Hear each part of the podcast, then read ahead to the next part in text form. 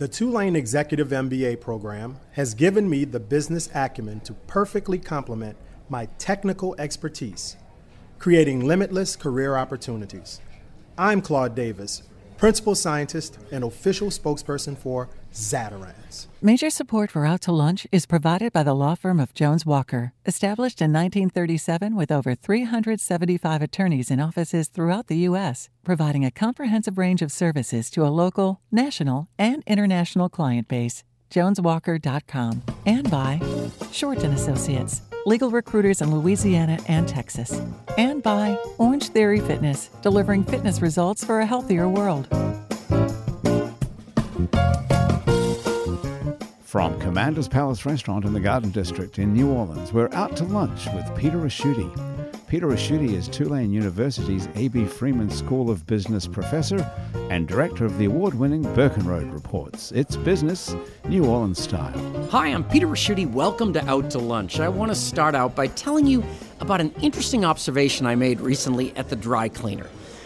I happened to be standing at the counter when a guy wheeled a big rack of freshly cleaned men's dress shirts out of the back, and almost every shirt was a shade of blue or white or some combination of blue and white. I said to the guy, Do you do all the blue and white dress shirts at the same time? And he said, No, they're all blue and white because that's what everybody wears, which is really striking. Think about how many shades of brown, orange, purple, green, and every other colored dress shirt men could wear, but we don't. The blue and white dress shirts observation spills over into business in general, and maybe life itself. Although we're all making our own individual, unique decisions, those decisions, by and large, are confined to a narrow set of choices. Once in a while, however, you meet a person who has stepped outside those confines and made a bold and adventurous choice, like my guest, Matt Schwartz. Like many people, Matt goes to work in the morning, probably with a blue or white shirt, but, but what Matt does at work is bolder and more adventurous than most of us could imagine. Matt is the CEO of a company called Domain Companies. Matt co founded the company out of college in 2004 with his fraternity brother, Chris Papamichael. Chris and Matt set out to build affordable housing. Today, they have developed over $1 billion worth of real estate. They have 130 employees, and their 14 local projects include the South Market District in the CBD, the Meridian on Tulane Avenue, Gold Seal Lofts in Mid City, as well as two developments in Baton Rouge and six in New York. Matt, a lot has happened since we last met here in 2015. Welcome back to Out to Lunch. Thank you.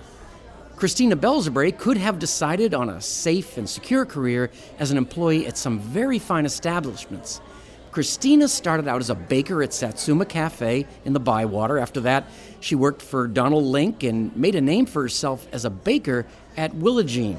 In 2019, Christina went into business for herself, opening a bakery just off Magazine Street in the Garden District called Levee.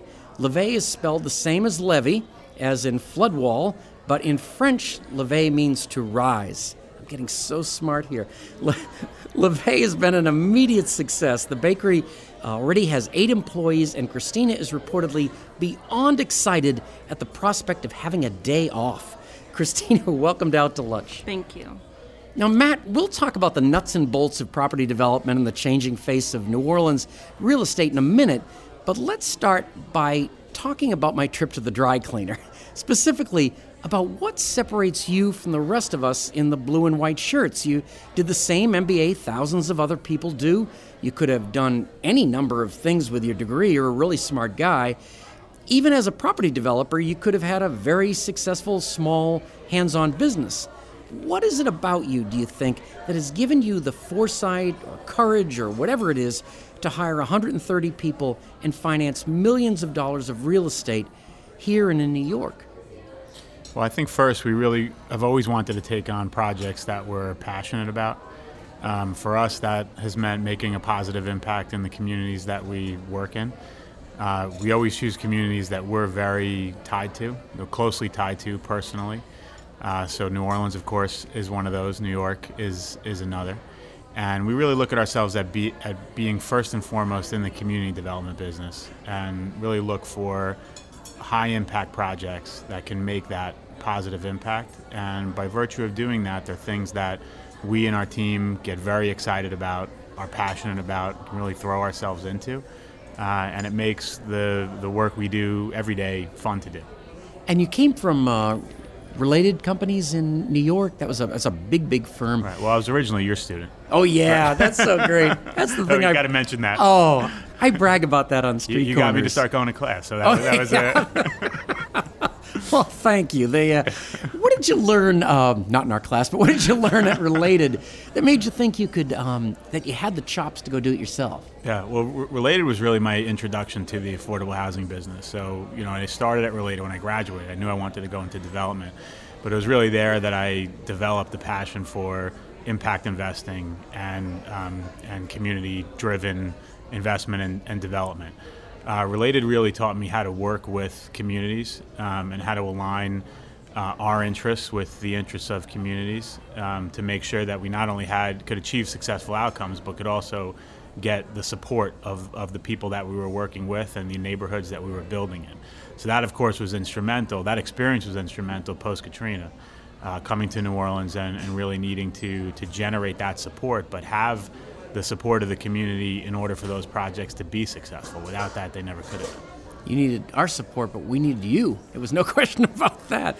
Christina, you know you're a great baker. You've proven that over the past few years, but when you're running your own business, having a great product is, is frankly, it's just the beginning.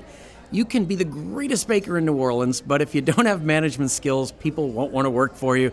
If you don't have marketing skills, nobody will even know that you're open for business. Levee got off to a flying start, and your staff is still with you, so obviously you're doing something right besides baking. How did you prepare yourself for the new role as business owner before you opened? Um, I just really wanted to create an environment where um, communication um, is really valued, and if anybody ever has an issue working there, that it would be an open place to talk about whatever issues there are. Kitchens can be very um, difficult places to work. I watch those shows. They're Yeah. mean. it can be a really hostile environment and i wanted to create a space where people actually felt like they could breathe and we were doing things uh, with good energy and i think that that translates into the food um, if you're doing things um, sort of hastily and not really thinking about it and just going through the motions it just doesn't come out as good. And we're using really amazing ingredients. So i think having um, being able to provide that for people as a place it's it's it's a place that I, I always wanted to work with somewhere where like your um, opinions and your creativity is valued amongst anything else in your humanity so we just wanted to translate that into the food we're making too. Does good feelings translate into good tasting food? I, I think it does. I think it has a huge importance, in especially if I just remember um, having the experience of not, I don't know, not being happy in the situation that I was in, and that and something wouldn't come out right, or I would mess it up because I wasn't totally focused on it. So I, I think there is this it is a creative experience and if you're not feeling good about it or not happy with your environment then it's going to translate into what you're making But you and you came up with a probably not came up with. It's been kind of a circuitous route from as a as an entrepreneur. You had the the pop up. Yeah, we did pop ups for two and a half years, and we did the farmers market. Um, so, coming from those, we were able to build relationships with the neighborhood and the community that we were in, and also all of our vendors. So, I know all of the farmers who make our produce. I know the millers who mill our flour. We know where it comes from. We're really passionate about making sure the ingredients have. Um, it's a single source place. Like we know where everything is coming from. And a lot of it's local. Yeah, most of it. Ninety percent of it is local. One of the things I loved about both of your stories is the fact that you chose your schools based on New Orleans and just kind of fell in love with the city. Uh, the, um, Matt, you're, did you just come down for like orientation or, what, or admissions? What happened? Yeah, no, we. I came down with my parents to see the school. I'd never been to New Orleans before, and we had been a bunch of other places, and I think it was, you know, within moments. Uh, You've heard this story before that we that we got to New Orleans and drove through, and I was hooked. Me too. I remember that night. I, I actually went to. Uh, my dad took me to see a Dr. John show. Well, that's cheating. It was game over. you know. was- so really, I was ne- never looked anywhere else after that. So. Wow. Yeah, You- same and you're, story. You're, you're a music person yourself, did Yeah, you? I, I moved here. I mean, I, we went to um, look at Loyola, and I had never been to New Orleans before. But I've had a lot of family come through here and live here over time, so I knew a lot about it. Um, and then we, my uncle, who lives here part time, took us to Frenchmen Street, and I just fell in love. I was like, oh, this is it. I'm not going anywhere else. so, and I moved here a couple months after that. So. And Matt, can you give us the chronology of, um, of what you you get an idea for a place? You've physically found the location. Do you then go out and raise money for it? Yeah, it's it's usually starts with with the challenge, like the you know the particular need that we see within a community, whether it's affordable housing or creative workspace, a particular restaurant or retail use, and then we'll start to develop a plan around that um, and look to identify a site. Sometimes it could start with a building, and then the plan develops around the building, kind of match the need with the building. And then as as that comes together, we'll go and run parallel paths through design and programming and financing at the same time. So each project is kind of like its own individual startup. Because I remember, um, I, I guess one of your first projects was over on Tulane Avenue, which was took amazing guts on your part, by the way. If we remember what Tulane Avenue used to look like, um, when you were pitching that to financiers, without a track record, that must have been pretty tough. I assume it's getting easier because of your how well you've done. Progressively, yeah, um, but we we like to we tend to gravitate toward challenging projects, and I, I think that's what's what's fun. The post Katrina years were a challenge. It was twofold. It was the projects themselves, but also convincing people to invest in New Orleans, and and that you know we had a bright future and and bright prospects. Christina, you have. Yeah, I mean, I would use the term. You have kind of a cult following. There's a big line out in front of the. Now, the other cults have not worked out well. I think you remember Charles Manson, but um, how did you do it? I mean, you were, um, you know, you, you you know, almost claim that you didn't come from a business background and all, but how did you, was it just great food and people found it? That isn't usually how it works. I think that, um, well, social media had a huge role in it. Um, it was, I started it about five years ago now. So I started it as a way to be creative outside of work, and I really wanted to learn how to uh, do food photography. And so I just started experimenting at home and putting pictures online, and I was, part of it was how can I connect with people through this platform um, to show that we have such an abundance of beautiful food in Louisiana, and how can I translate that to people and connect with people? And over time, it just grew and it, it worked, and um, I was able to develop a lot of relationships through that.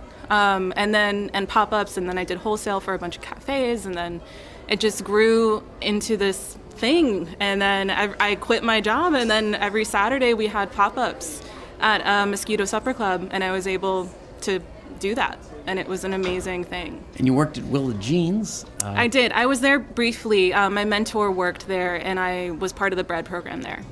Matt, is that one of your buildings? It is, um, mm-hmm. but I was before that. I was going to say the food is is incredible. So I, I was I, we, I didn't know that we were doing this this afternoon together, and I was there Saturday oh, you were at her shop. At her Thank shop with, oh. with, my kids. Yeah. So we, um, I have a three and a half year old. She got a biscuit that I think was like the size of her head, um, but but a- absolutely loved it. So we're we're Thank big fans. Thank yeah.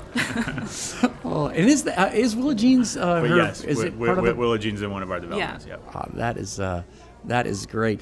You're listening to Out to Lunch. I'm Peter Ricchiuti. I'm talking with Christina Balzebre, owner and baker at Levee Baking Company, and property developer Matt Schwartz, CEO of Domain Companies. We'll be right back after this very brief break. You're listening Out to Lunch. I'm Peter Ricchiuti. I'm talking with property developer Matt Schwartz, CEO of Domain Companies, and Christina Balzebre. She's the owner and baker at Levee Baking Company. Christina, I wanted to ask you about what we always talk about is city getting better and better, and I guess this is a Matt question too. Um, but you know, we talk about the pros and cons of gentrification. I mean, you were in the Bywater. What what have you done? I, what I read is that you've done a lot of uh, work beyond a business. You've done a lot in the community. Is that how you're kind of facing this issue, or?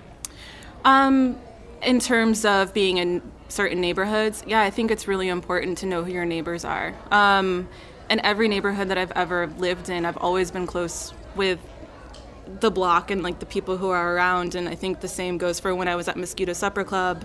Um, and just getting to know the people around you and forming connections with them, I think that's vital in this city because it is, it, though every neighborhood not only has its own character but its own little community, and I think it's really important to keep those connections alive. Um, and that goes for I've lived here for f- almost 15 years, and every neighborhood I've lived in, I've had those connections, and it's in people th- that I used to live next to fi- five years ago when I started Levee still come to the bakery now. And it's, you know, being able to see that process and see the people who kind of watched you do it. Um, and they're still coming. I mean, it's a huge thing. It's New Orleans, that's what New Orleans is. You know, we, we have a lot of very good sold business people on the show, but you two are, particularly. Uh, um, Matt, you were starting out when you went on your own, and I know money was tough and, and all of that, but you started off right from the beginning being uh, in green buildings. And, you know, at the time, it wasn't the thing everybody was talking about. Uh, where did all that where did that goodness come from, Matt? That's what I want to know. well, I think coincidentally, I'm I'm going to an event tonight with John Elstrott on oh, yeah. conscious capitalism. So a, a, another person who had a big influence on me in, in college, and I think from from the outset, we really looked at our business in that way. Um, you know, what what is the impact that we're having on the environment, the community at large, um, and like I said before, how, how how could we align those interests? So, you know, for us, that starts with it, it has a lot to do with the product that we're creating, in terms of its architecture, how it speaks to the neighborhood, the sustainability of the product, and then how it engages with the community. So um, street-front retail uses, what are those uses, uh, how the housing is programmed, and who it's meant to serve, making sure it's a diverse mix of, of people and, and it aligns with, um, with that particular community. And Christina, I was very impressed by the fact that you felt like you got a, a nice break from the people over at uh, Mosquito Supper Club getting your pop, and now you're trying to, I guess, pay it forward with some other folks that needed a little lift like that. Yeah, we started doing a couple of pop ups um, here and there and just offering the space um, to people who are doing their own thing. And that's how Mosquito was also born, was doing pop ups. Um, Mosquitoes are born from larvae. Well, that's true. That's another. that's another way.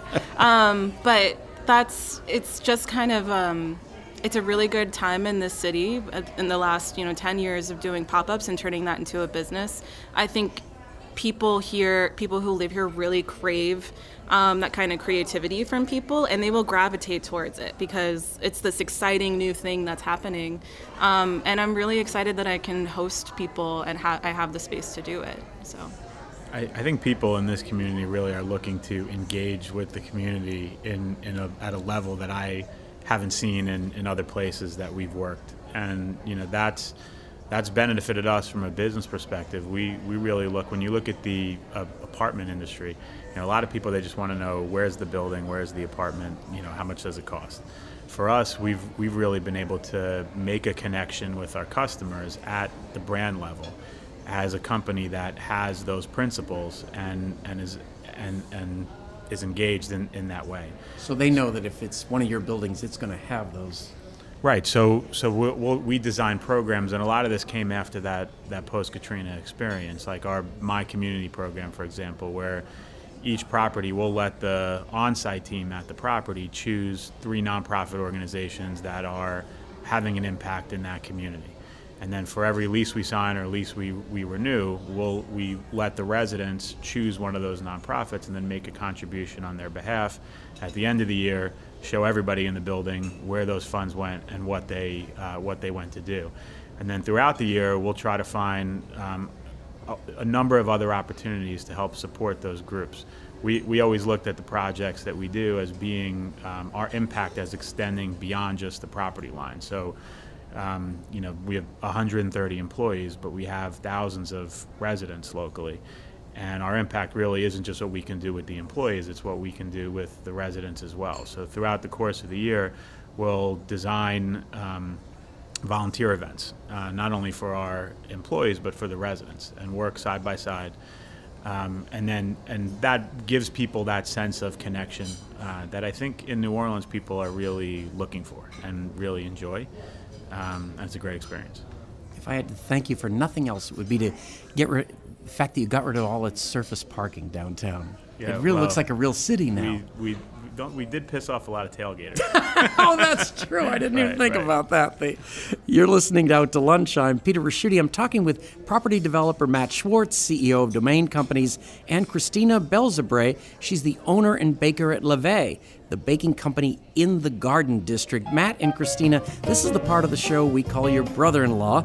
You're finally getting a bit of quiet time at your desk when the phone rings. It's your brother in law.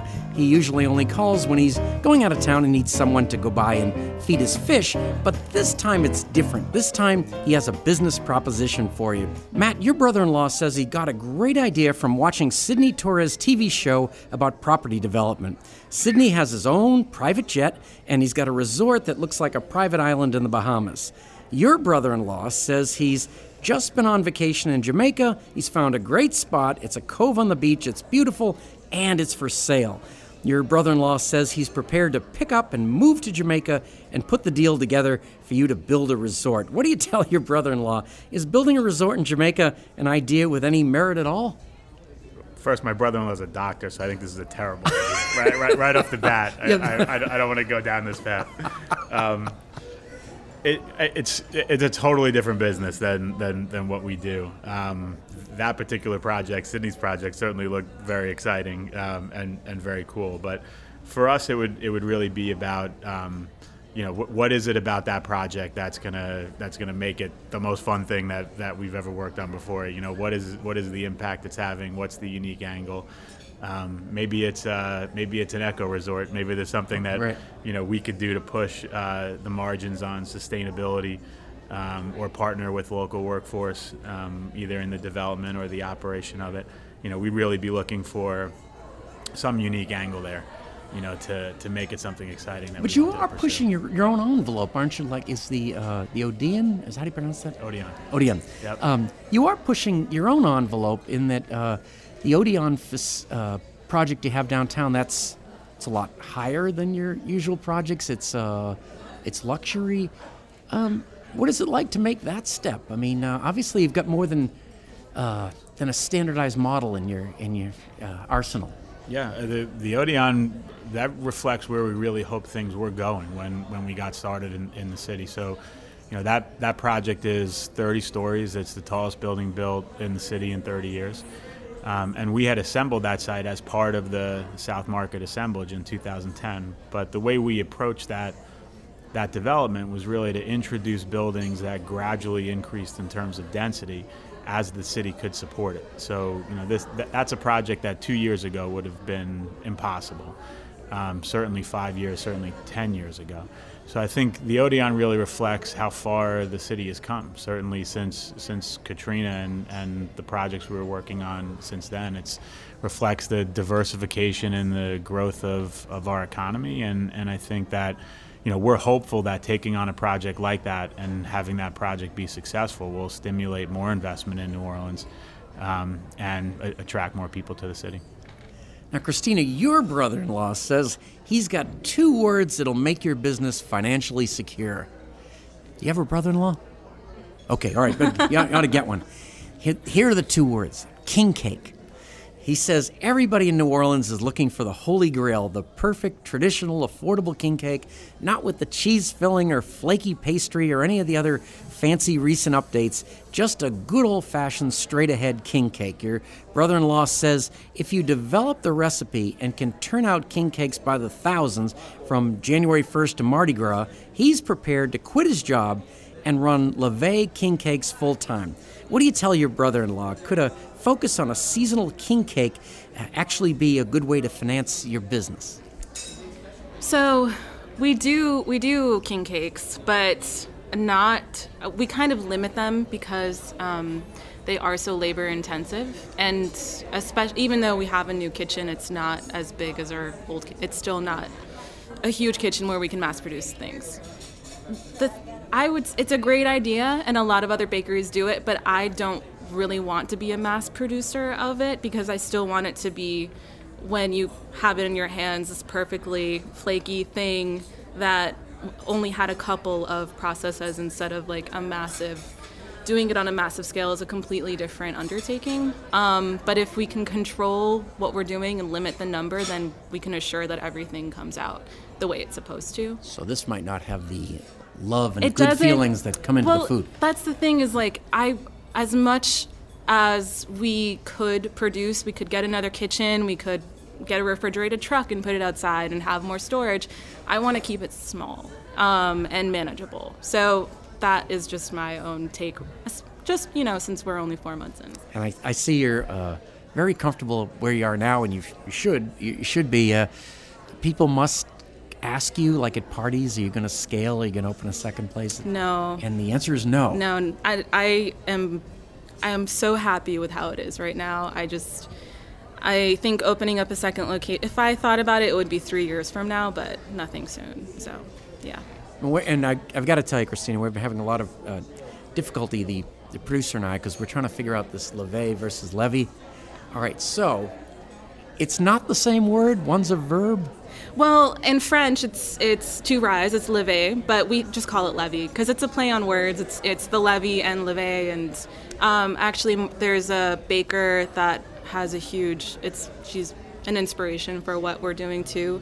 Um, Margaret Haughery, she's uh, the bread woman of New Orleans, and she has a statue on Prytania and Camp Street. And her bakery was on Old Levy Street in uh, the quarter, which is now Decatur Street. Matt, we talked about all your projects, and people talk about the Ace Hotel. Are you the owner of the Ace Hotel? Yes. You are. So you're not just the guy that put the sheetrock in and all that. No. So we it, did that too. and that's a and the word would not be chain. It's a series of boutique hotels. So, the, are you under um, a central uh, central corporate office there? Yeah. So Ace is, is the company that manages the property for us. And then you liked it so much you built one across the street.